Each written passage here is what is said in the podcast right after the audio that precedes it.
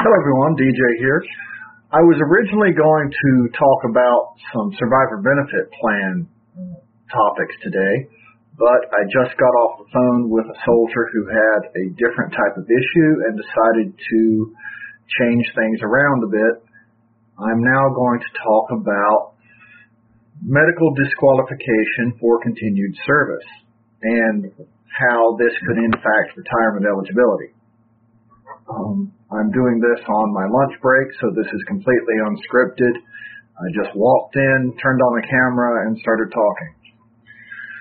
So here goes. Uh, I'll probably, in fact, do a quick series on the medical retirement topics, just so uh, it can be a little clearer for you.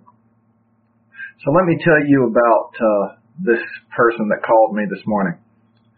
I'll just call him uh, Specialist G so Specialist G gave me a call today saying that he has been put on a permanent medical profile and told not to go to monthly drills or to go on annual training. He's been in this status for two years now and is probably eventually going to be found unfit for continued service as a result of a fit for duty board and he will no longer be able to be in the National Guard. As a result, of course, you know, depending on how much service he has, he may or may not have retirement benefits in the future.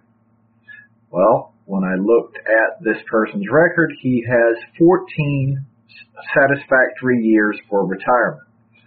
Now remember I said he's been you know, on this profile for two years, so he could easily have crossed over uh, into the 15 and 16 year marks. Now why do I put any sort of emphasis on that. The surprising thing for a lot of people in all reserve components is there is a point before 20 years when you've actually sort of vested for retirement. If you have at least 15 years of qualifying service and you're found medically unfit for continued service, then you can still receive a notice of eligibility for retired pay at 60 and you can still have all the usual uh, retirement benefits that any other reservist has. You just have to have hit that 15 year mark first. So for this kid, we're now in a scramble trying to find some way to legitimately get extra points for him to make up for a bad year somewhere. Uh, the problem is when you're not allowed to drill, what counts for points? And that's what we're trying to figure out. So for him, we don't know what's going to happen. Now he's actually going through what's called IDES, the individual dis, uh, individual no, sorry, not individual, integrated disability evaluation system.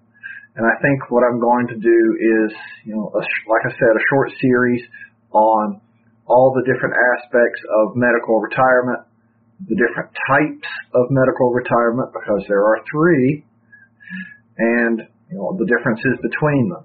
There's a lot of confusion out there about the different types of medical retirement.